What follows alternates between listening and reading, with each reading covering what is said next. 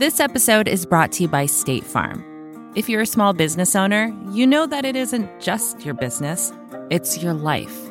And whatever your business might be, you want someone who understands. That's why you might want to check out State Farm Small Business Insurance. Why? Because State Farm agents are small business owners too, living and working in your community. That means they know what it takes to help you personalize your policies for your small business needs. Like a good neighbor, State Farm is there. Talk to your local agent today. Welcome to Recode Media with Peter Kafka. That is me. And in a minute, I've got a conversation for you. It's a little different than the normal conversations I have on here, and I think you're going to like it. But first, I wanted to mention that if you wanted to hear what I have to say about Warner Media and Discovery and HBO Max and what's actually happening there and what we should expect in the future, you're going to have to wait a little bit. But I predict, it's a pretty good prediction, that we're going to get into this one more than once in the near future. And second, if you're interested in hearing what I have to say about Axios selling itself for a half billion dollars, you're in luck because I wrote about it on Vox.com this week and you can read it there for free. You could also have it sent to your inbox also for free. But the takeaway there is that Axios, like several other digital publications focused on Washington and policy, have really benefited from many ad money that Facebook and Google and Amazon and other tech companies have been pouring into that market over the last few years. It's called corporate responsibility advertising. It's, it's really just branding, right? For for big companies that want to reach people in politics. Um, that market has always been there. Now it's gotten very big. It's maybe $350 million, divvied up by several different publications with new ones who want to get in. And that's also a reason why Semafor, that's the new publication coming from Ben Smith and Justin Smith this fall, is going to have a heavy Washington slash policy component. And I'm pretty sure we're going to end up talking about that one as well in the nearest future. Okay, on to today's interview, which is with Nell Thomas who is not a media mogul, but is the CTO of the Democratic National Committee. She's not the kind of guest we normally have on here, but I wanted to talk to her because she's really interesting. She's got an interesting career. She's gone back and forth between big tech companies like Facebook and political roles, working for Hillary Clinton's campaign in 2016. And I also wanted to talk to her because politics is really another form of marketing, which is something we talk about here. And I was interested in getting a fresh perspective on it.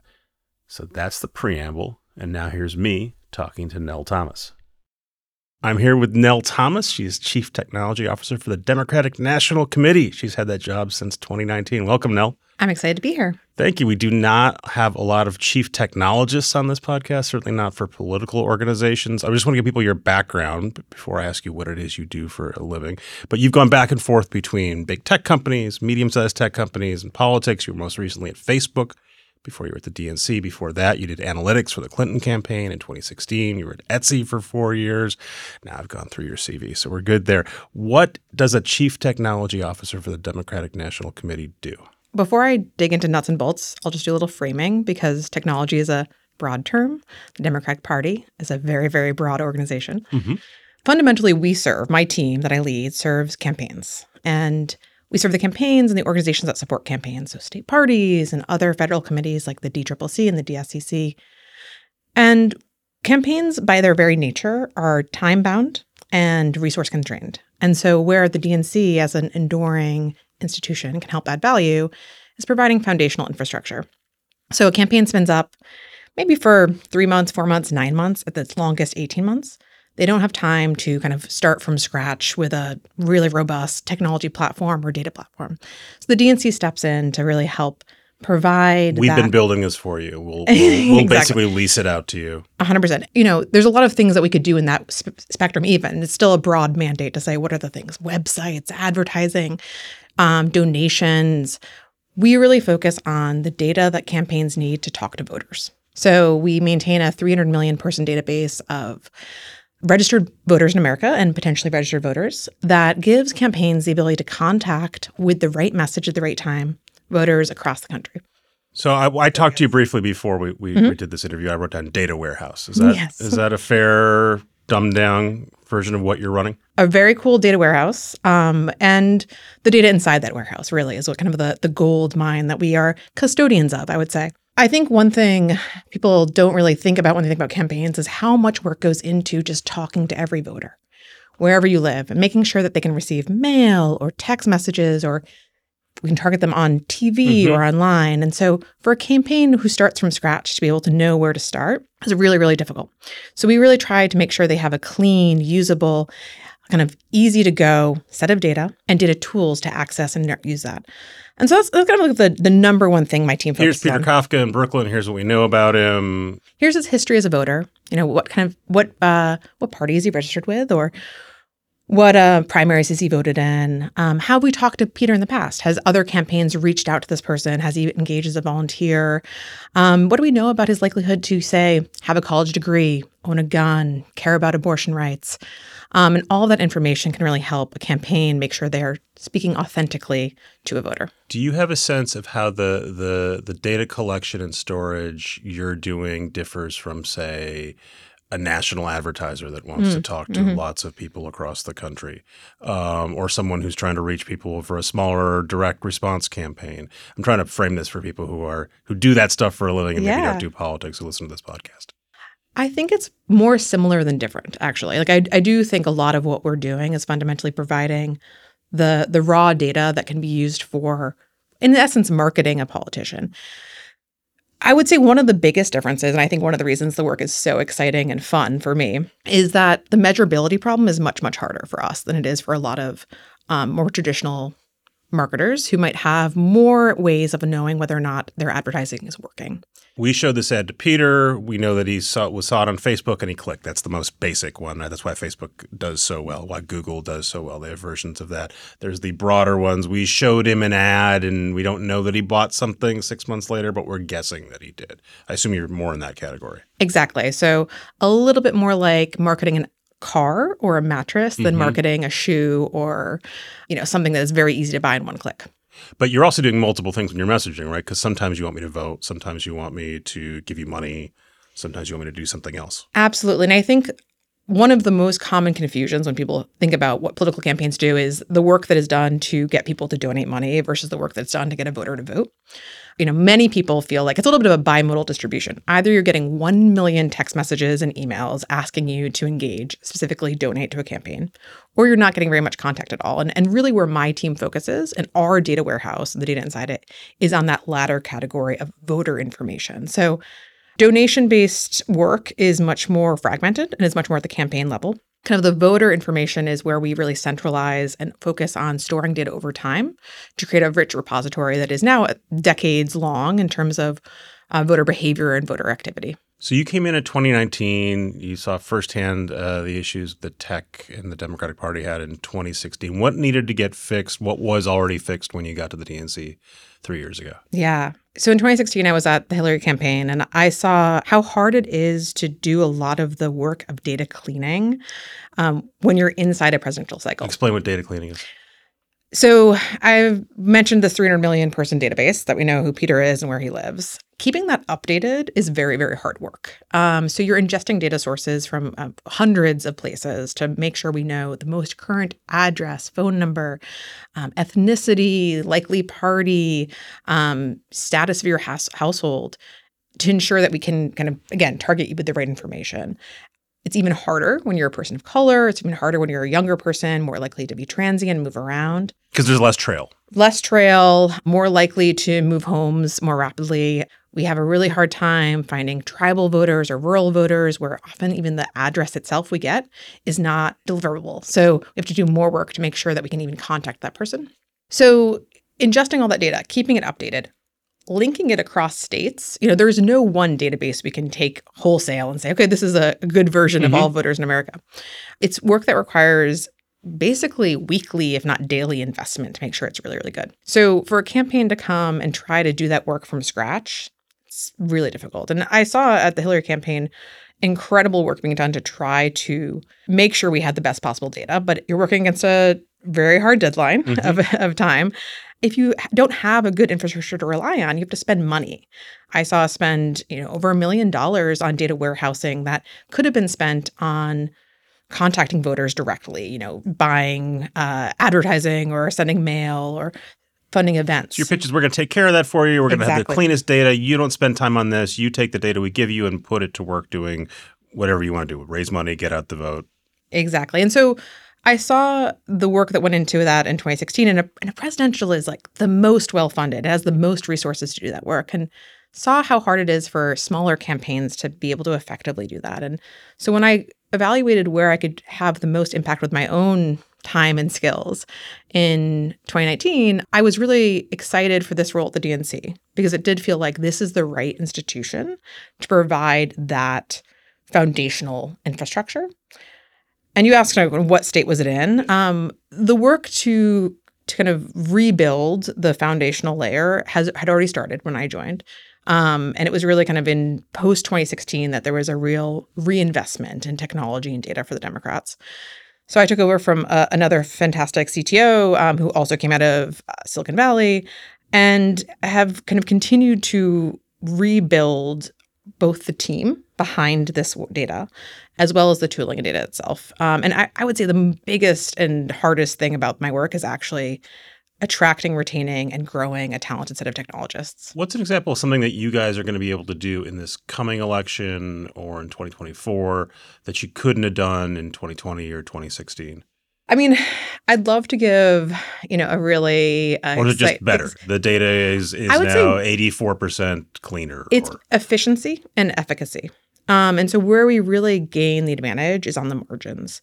And you know, I think a lot of time there's smoke and mirrors when you talk about tech and, and politics, and people talk about, oh, we have an app that's going to solve all the problems, yep. or we're using, you know, AI to do something really fancy. And I think there's, you know, there's always cool things we're doing, and I can talk about them. But at the heart, what we're doing is saving people money. And by people, I mean campaigns. So they can stretch their limited dollars a little further to be more efficient about who they're talking to and how they're targeting people. So very concrete example of this is, you know, you have someone who's running for office and they may maybe they have 100 volunteers who are helping make phone calls. How do you prioritize who those people are calling? And how do you make sure you're, you're using their hours most effectively?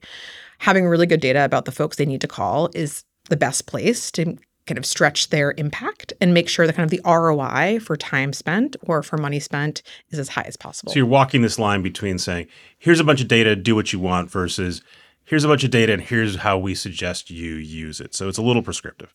You know, yeah, I mean, our primary bias is towards being that foundation um, and giving campaigns the room to operate and make sure they're doing the right thing for their local race and for their specific campaign. But of course, we also want to make this data as easy to use as possible. We don't want to just provide a bunch of opaque like scores that no one can understand or, or manipulate. So we do a lot of education, a lot of training along along with the data. In tw- after 2020, it turns out there was a lot of polling that was incorrect, mm. both on national races, local races. It seemed like it was both media polling plus internal polling, and there was a lot of like come to Jesus, what's going to happen with polls. Um, I know that's not exactly what you do, but I assume it's pretty related to what you do. How much how much of, of what we saw in 2020 was specific to the fact that there were Trump voters who are hard to reach and they're just sort of hard to get people to get a handle on versus a breakdown across polling in general? And, and how do you think how does that connect to what you do? I love this question. Good. It's good. a really good one. I don't think it was specific to Trump voters. I think because that was a theory, like, oh, his voters are either intentionally giving pollsters bad information, or they're just they're just not usually people who turn up, and maybe they're hard to reach, and they don't pick up the phone, and they distrust pollsters.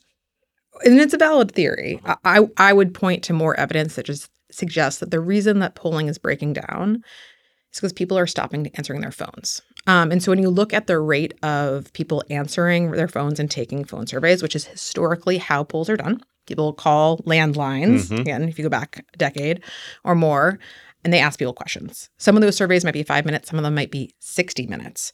The number of people who literally answer their phones has dropped dramatically I took a poll. I don't know who commissioned it, but it was a political poll, mm-hmm. summer of 2020. I remember was standing in a store mm-hmm. at Mall of America. Mm and I was shocked at how long it went on for. and I, I kept doing it just because I wanted to see how yeah. long it would go, but it was repetitive, kept asking me basically the same question over and over. I'm like, I'm going to do this just for giggles, but I can't imagine anyone else other than like a shut in continuing to answer this poll. And that's where you get huge selection bias. And that selection bias is what leads to pollsters having to go through very complicated and increasingly um, nonsensical weighting, what they call quote unquote weighting, which is where they have to upweight someone's response right. to get it to be representative of, of, voters. And you see this specifically again with uh, the people who most likely to answer their phone are older Mhm. Americans, um, likely in a landline. So there's obviously been shifts, and pollsters are, are doing their very best to counter this trend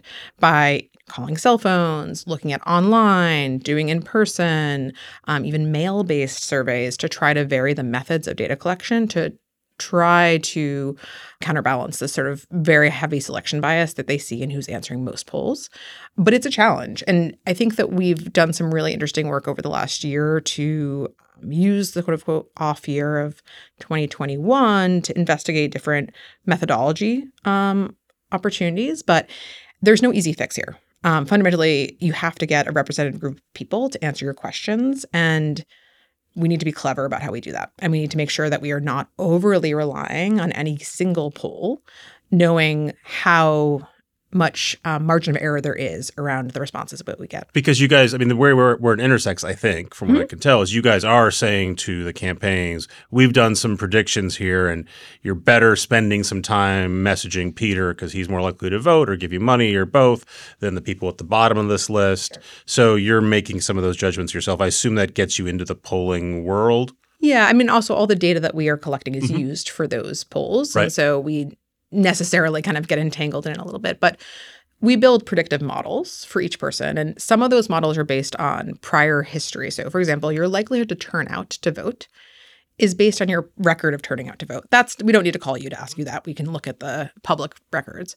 But your likelihood to support Democrats, um, that's something that we might use prior responses to polls for people like you to inform. Um, and that is the type of thing that we do rely on. Or, you know, to get a little bit more specific, you know, right now, obviously, um, abortion rights are, going to be a critical part of the midterm races. We have a model that we provide that predicts the likelihood that someone supports legal abortion.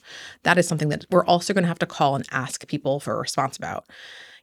This is the measurability problem of politics, and why, again, I think it's a little bit more fascinating than some tech problems um, because you can't know what's inside someone's head. And we really have to be extremely clever and careful about how we build those predictive models to make sure that we are giving people accurate information that they can act on as they're doing their messaging strategies. One of the biggest stories in media, and it's semi under the radar, less so now as the earnings numbers are coming out, are the number of tech companies, tech platforms that are saying our ad business has really been shaken up mm-hmm. by mm-hmm. Apple mm-hmm. specifically, and the way Apple has made it more difficult to track. Does that affect what you guys do, or is that really a whole different ecosystem?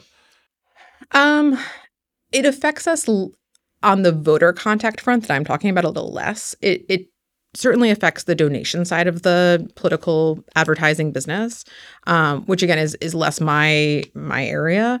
Um, I think that again because we already have such measurability problems, we are already living in a land where we're having to to be pretty creative. Um, so less on us. What I will say is very much an area that we are focused on is regulation and changes around both email and texting um, to voters, which which are areas that are also kind of actively evolving, and kind of how political organizations can use those mechanisms to reach voters or to reach donors Are those rules getting more or less restrictive? on both sides. It's kind of an evolving, um, an evolving territory. I think we our focus as Democrats is to make sure we're using any of the mechanisms in a way that is fair and not abusive. But I think uh, we do see Republicans, specifically around email, trying to counter spam rules um, and kind of get through a lot of very abusive email marketing practices specifically. But that's a pretty hot area of um, kind of evolving patterns that I'm, I'm going to be interested to see how it unfolds in the next year or two. We'll be right back with Nell Thomas, but first, a word from a sponsor. Support for this show comes from Slack. You're a growing business and you can't afford to slow down. If anything, you could probably use a few more hours in the day. That's why the most successful growing businesses are working together in Slack. Slack is where work happens, with all your people, data, and information in one AI powered place. Start a call instantly in huddles and ditch cumbersome calendar invites. Or build an automation with Workflow Builder to take routine tasks off your plate. No coding required. Grow your business in Slack. Visit slack.com to get started. And we're back. I know it's not your area exactly, but you also know the platforms mm-hmm, well. You Yep. worked at Facebook. I'm just curious about how you think about which platforms are good for campaigns to do different mm. kinds of stuff for messaging. Which platforms are better if you want to raise money versus convince someone to get out to vote. How do you think about I mean I don't want to go through each platform, but sort of what strikes you about, you know, Facebook's good for this, TikTok is better for that, Twitter's good for this. So, in terms of fundraising, I think there we see the feedback loops that we often want to see, um, where you can target someone, see if they click, do they join the email list, do they later donate. You can, you can calculate a customer lifetime value, um, understand ROI very directly. So, I would say the traditional channels you would use that a marketer would use, I think, work well for that, including Facebook. in that feedback loop that seems like it's now disrupted because of Apple? Does that make it more difficult? I can it's, it's, a little, it's a little bit more difficult. I don't, I don't think it's impossible. You can still Um, do it. You can still do it. It's just again Harder. This, the harder, the same way that many companies are dealing with it Right. being a little harder. it's harder for someone to sell you those new pants on Instagram, and it's harder for you to extract money, but you can still do it. I think for the voter side of, of trying to persuade someone to support your candidate or to turn out to vote, by and far the most effective means of communication is in person, face to face, and that is really the gold standard. Um, decades now of uh, randomized control trials have proven out that that is the most effective way of getting a person to change their mind. We're trying to see more and more of that being replicated online. And you, there's kind of the buzzword right now, relational organizing. Relational organizing is actually a very old um, way of doing business in, in politics, which means that you talk to your friends and family, you talk to your network about what you care about and why you care about it and why they should support your candidates. More and more, we're seeing political campaigns trying to use whether it's Instagram or Facebook or TikTok as a place for individuals to share their own values, their own causes, and kind of be those influencers within their network and touch other people. Some platforms are better or worse at kind of giving campaigns insight into whether or not that's working. And I think that that's where how much a campaign cares about measurability also impacts maybe how much they might invest in different channels. So if a campaign really wants to track everything in detail, they're not going to be as incentivized to use something like Twitter, where you get very little feedback of whether or not someone tweeting a lot is actually influencing people's opinions. Probably not, Probably not. Which- which no one on Yeah, Twitter yeah. realizes. I do think it's worth. I, I think it's worth talking about TikTok quickly because I, I think it's a really interesting case. Which Uh, uh, you guys were not using it a couple we were years ago we were not using it a couple years ago for for political for for So international geopolitical reasons. for cybersecurity reasons. You know, I think we are constantly doing risk benefit analyses of any tool we're using to understand what is the security risk, what is the potential benefit. Um, and that's something that we, you know, consistently reevaluate. We have a fantastic chief security officer who runs runs those analyses. And we have recently decided that the benefit of being on TikTok, given the breadth of um, reach, is worth It's freaking huge. it's huge. People we want I to mean, reach are there. It's bigger than Google, right? I mean, it's and there are tons of eyeballs. There's tons and tons of young people, which are obviously an audience that we, as Democrats, need to be speaking Mhm. to. Um, and so there there's huge benefit there as and, well. and so just to talk about the the cost benefit, right? There was initially a concern, people some people still have it that because this is a Chinese based company, it's so it's effectively working in concert with the Mhm. Chinese government, whether they Mhm. say it or not. Yep. That there was a concern that they had access to data that they could misuse. There's a second concern that says, well, maybe that's not the big problem. The problem is they could censor or promote messages they like or don't like. And then there's just an overall do we want to be working with a Chinese owned platform, especially if we're running campaigns that might be complaining about that. But you guys have looked at all that and said we're better off using it. We've looked at all that and we put in place a number of precautions to make sure that we're using it in a way that is as secure as possible and as safe as possible. But we, at this point, don't feel like we can ignore the audience that is on TikTok. And we think it's really, really important for Democratic um, values and wins and, you know, successes to be told um, on all, where people are. You know, and 20 years ago, 30 years ago, so that was all broadcast TV. You Yep. know, now we need to be um, in the places that people are consuming content. Um, so we, we actually have, we have a crazy talented group of um, digital, you know, young digital strategists who are doing work specifically on that format to really make sure that we've hired people who just build content for TikTok at this point. Do you have a sense of whether they're doing? Obviously, they're they're paying for for reach, but do you have a sense of whether they're sort of running traditional ads or they're working with influencers and having them do the do the promotion? Yeah, we so we have our own channel um, where we're kind of producing content from us. And then I, there's also a, a, pretty great influencer strategy that is not specific to TikTok, also Instagram, sure. also Facebook, also Twitter. We use a, a tool called Greenfly. It's a commercial, um, not a political organization that allows um, us to distribute content specifically to influencers who can then reshare it to their networks. Um, and we've seen a huge success with that. So, you know, we're trying to make sure that we are giving um, people who care ab- about what's upcoming information, content, tools so they can themselves speak authentically about what's happening. You also spend a bunch of time talking about disinformation and how fighting that is part of your job. And I think people are confused either they've either intentionally been confused or they're just naturally confused about what disinformation is at this point. Um, and I think there's a key distinction between political messaging that you don't agree with maybe it's even wrong versus disinformation, which is an attempt to really try to confuse you and maybe not even get you to vote or something like that. Do you do you see that distinction, or is it all sort of a continuum for you? I mean, I think a continuum is a good way to describe it. Um, I think that we see whether it's disinformation or misinformation uh, as a threat. You know, I mean, we want people to have accurate um, and correct information about what's happening in the world and about how to vote. And I think that we see both foreign and domestic actors trying to undermine that information, whether that's giving people misleading information about voting rights or whether that's about the facts of what Democrats have done. And so all of that falls under the umbrella of things that we need to be actively thoughtful about and countering. So there was a lot of what should the platform should be doing and and and what, what are they doing enough? Are they taking it seriously? And their messaging would change back and forth. And there continues to be a discussion about whether there, uh, there should be legal um, whether there should be laws about this stuff or some sort of government oversight. What can the DNC do? Yeah.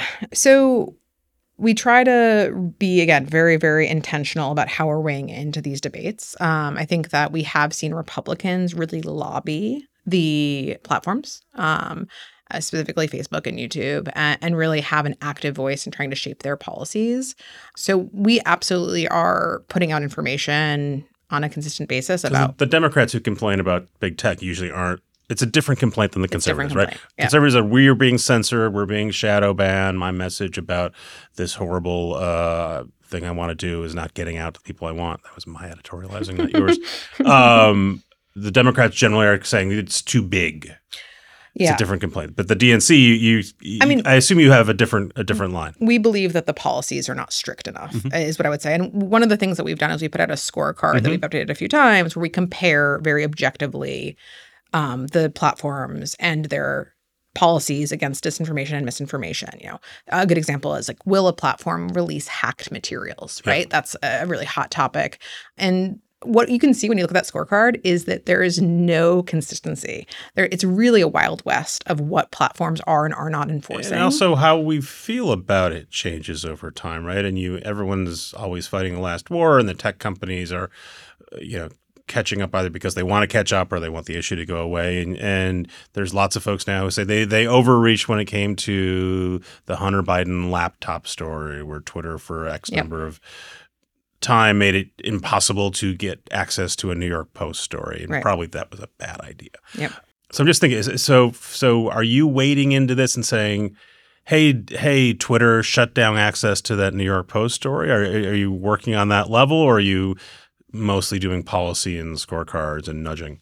Yeah, I mean, I think we try to we try to kind of work across all these areas, right? So uh, we kind of have a four pronged approach. We're monitoring first and foremost, like what what disinformation is actually out there. Like that is one of the ways I think actually we were very blind in 2016 was that we were not just even aware of the extent of disinformation and misinformation that was out there. So first is monitoring, you know, and making sure we can be on top. But the second is making sure we know how we want to respond to this information that's out there. And, and sometimes no response is actually the best because we don't want to amplify what Mm-hmm. is disinformation. The third thing we're really thinking about is policy work. So, how are we actually trying to move platforms in the right direction? And then fourth is education, right? Because we're only one organization. And one of the things I'll say is that because of the partisan nature of a lot of this, sometimes we're not even the best organization. You know, I actually am really excited to see the emergence of some nonpartisan institutes that are now really focused on helping platforms think through and understand the integrity issues that are um, inherent in them. Do you think this is solvable? It seems in some ways this is almost like talking about weather at this point. It's, you know, and and you, you got to live with it, and there's going to be some of it. And these these giant platforms, of course, they're going to be abused by people for different reasons, and it's fine to to be vigilant, but there's a limited amount you're going to get done. I don't know. Sometimes I, I like to compare where we are in time to like if you look at the you know early 1900s and you look at what driving a car was like and you didn't have speed limits you didn't have seatbelts you didn't have sidewalks you you know all these sort of things. And and you see how much auto safety has improved in 50 years and how much that came from a combination of consumer pressure government regulation uh, self-imposed industry um, Tech got better. tech got better. It was a confluence of factors that put pressure to improve standards. I think we're going to see something similar with the internet um, broadly. And I think that we will be in a better place in the future. And I think it'll come from consumer pressure and industry self regulation and government regulation. I think that in the meantime, you know, like today, tomorrow, the best thing that Democrats can do is put out accurate information. And so one of the things that we're most focused on is not necessarily like whack-a-moling every single little bad story, though, you know, though we try. It's also we put out a website, one of the things my team builds, iwillvote.com. It's a website where voters can get easy to use, super simple website, but actionable information about where, when, and how to vote. And that's meant to be like, can we cut through the bad information out there and give people something they can trust? So you're doing data for the Clinton campaign in 2016. That ends, and immediately is even before the election ends, everyone's outraged at Facebook and and blaming them for the election. I think wrongly in many cases. But so, what is that decision like to go work for Facebook directly from the Clinton Into the campaign? belly are the they are they coming for you? Do they say we we want you here? You have insight, or we need you here because we're getting killed by by Democrats? We need a Democrat in here. I was approached, but not because I was a Democrat. I think because I actually it was because I had been leading large analytics teams at Etsy um, and had a, a good track record from a tech industry perspective. I've made it a very intentional choice to go into the into Facebook, and I, I really did see it as a way to arm myself with more information about how this platform that worked. you thought you were going to go back into politics and you wanted to see up close and personal how this stuff worked. Yeah, I mean, I I see myself continuing to kind of weave back and forth between the tech industry and the political industry. There's many reasons that I don't consider myself a, a full time, long time political operative. I, I do really love working in the tech industry, but um, I felt like Facebook, you know, especially in 2017 when I joined, was the place to be to understand how a company at this scale makes decisions. And I had the opportunity to work very closely on the ads business as well as have a lot of exposure to the Instagram's business. And it was a phenomenal experience. I learned a ton. And I, I'm so glad I went there and did that work. Where did you confirm, like, how much of it was, this is what I look like from the outside, and you know what? I was right. It does work this way, versus I had no idea it worked this way. I think I, you know, it's so, it's so, there's so much to unpack with Facebook. I was most surprised by how decentralized decision making is. And again, I was there for a couple of years at a specific point in time. So I, I certainly don't want to speak to the entire history. 2017 and 2019. Yep.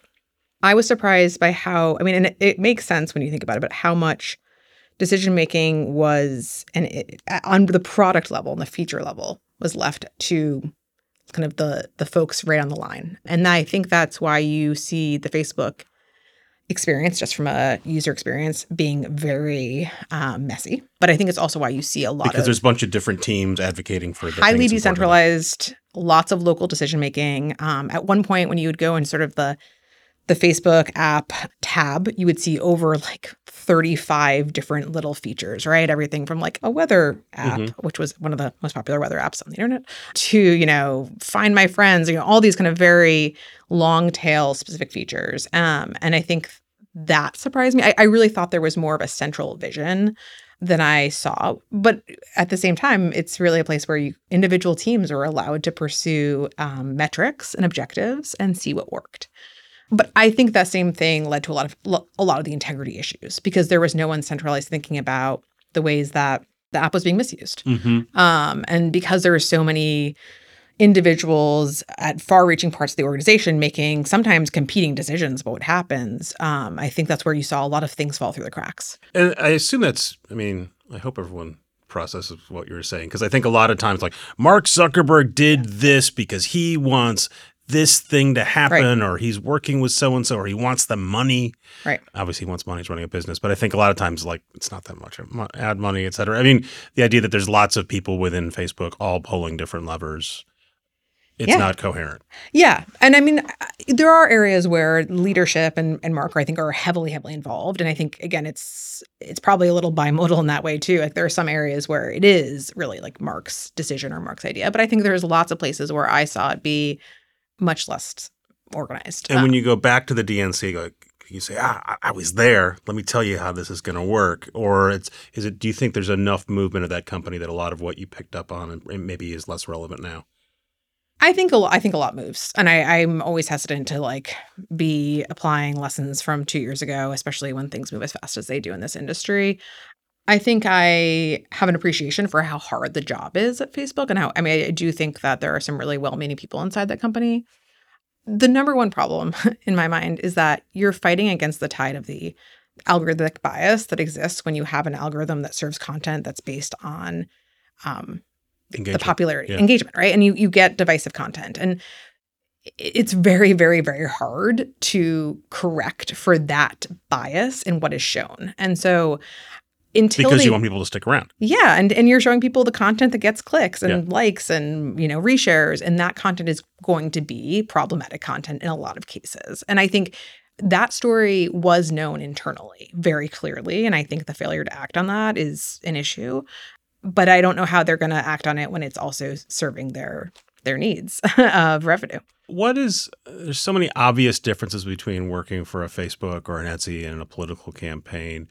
Is it smarter? Is it smarter for me to ask you what's similar about those about toggling back and forth?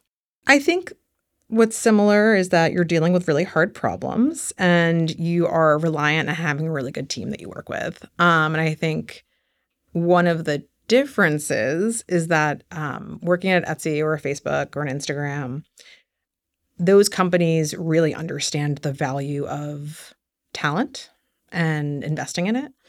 Um, and political organizations, even the DNC, which is a 100 year old organization and is enduring, is so prone to the cyclical forces of election cycles. I worked on this campaign. Now that job no longer exists. The campaign doesn't exist. I need to go work somewhere else. Now there's a new campaign. I'm going to go join that one. Also, the fundraising, for, so the DNC is completely funded by fundraising. So my team's budget, like a $20 million a year budget, we have a 70 person team, that is completely funded by donors.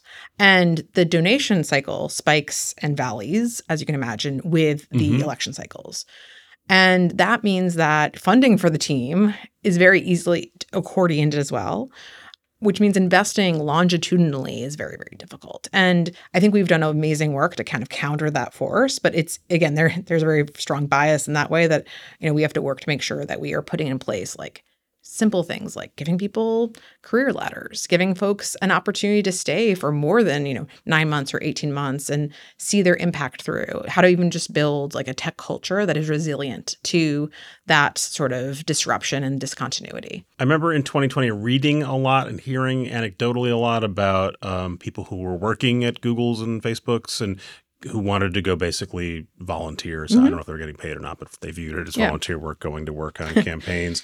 Was that really happening? And do those folks cycle out? And do you think you'll get them back for future campaigns? Yeah, there is. I mean, it's, it's a blessing and a curse of a presidential year. You get a huge influx in interest, and that's both, you know, it's money, it's volunteers to make phone calls, and it's talent to come do work.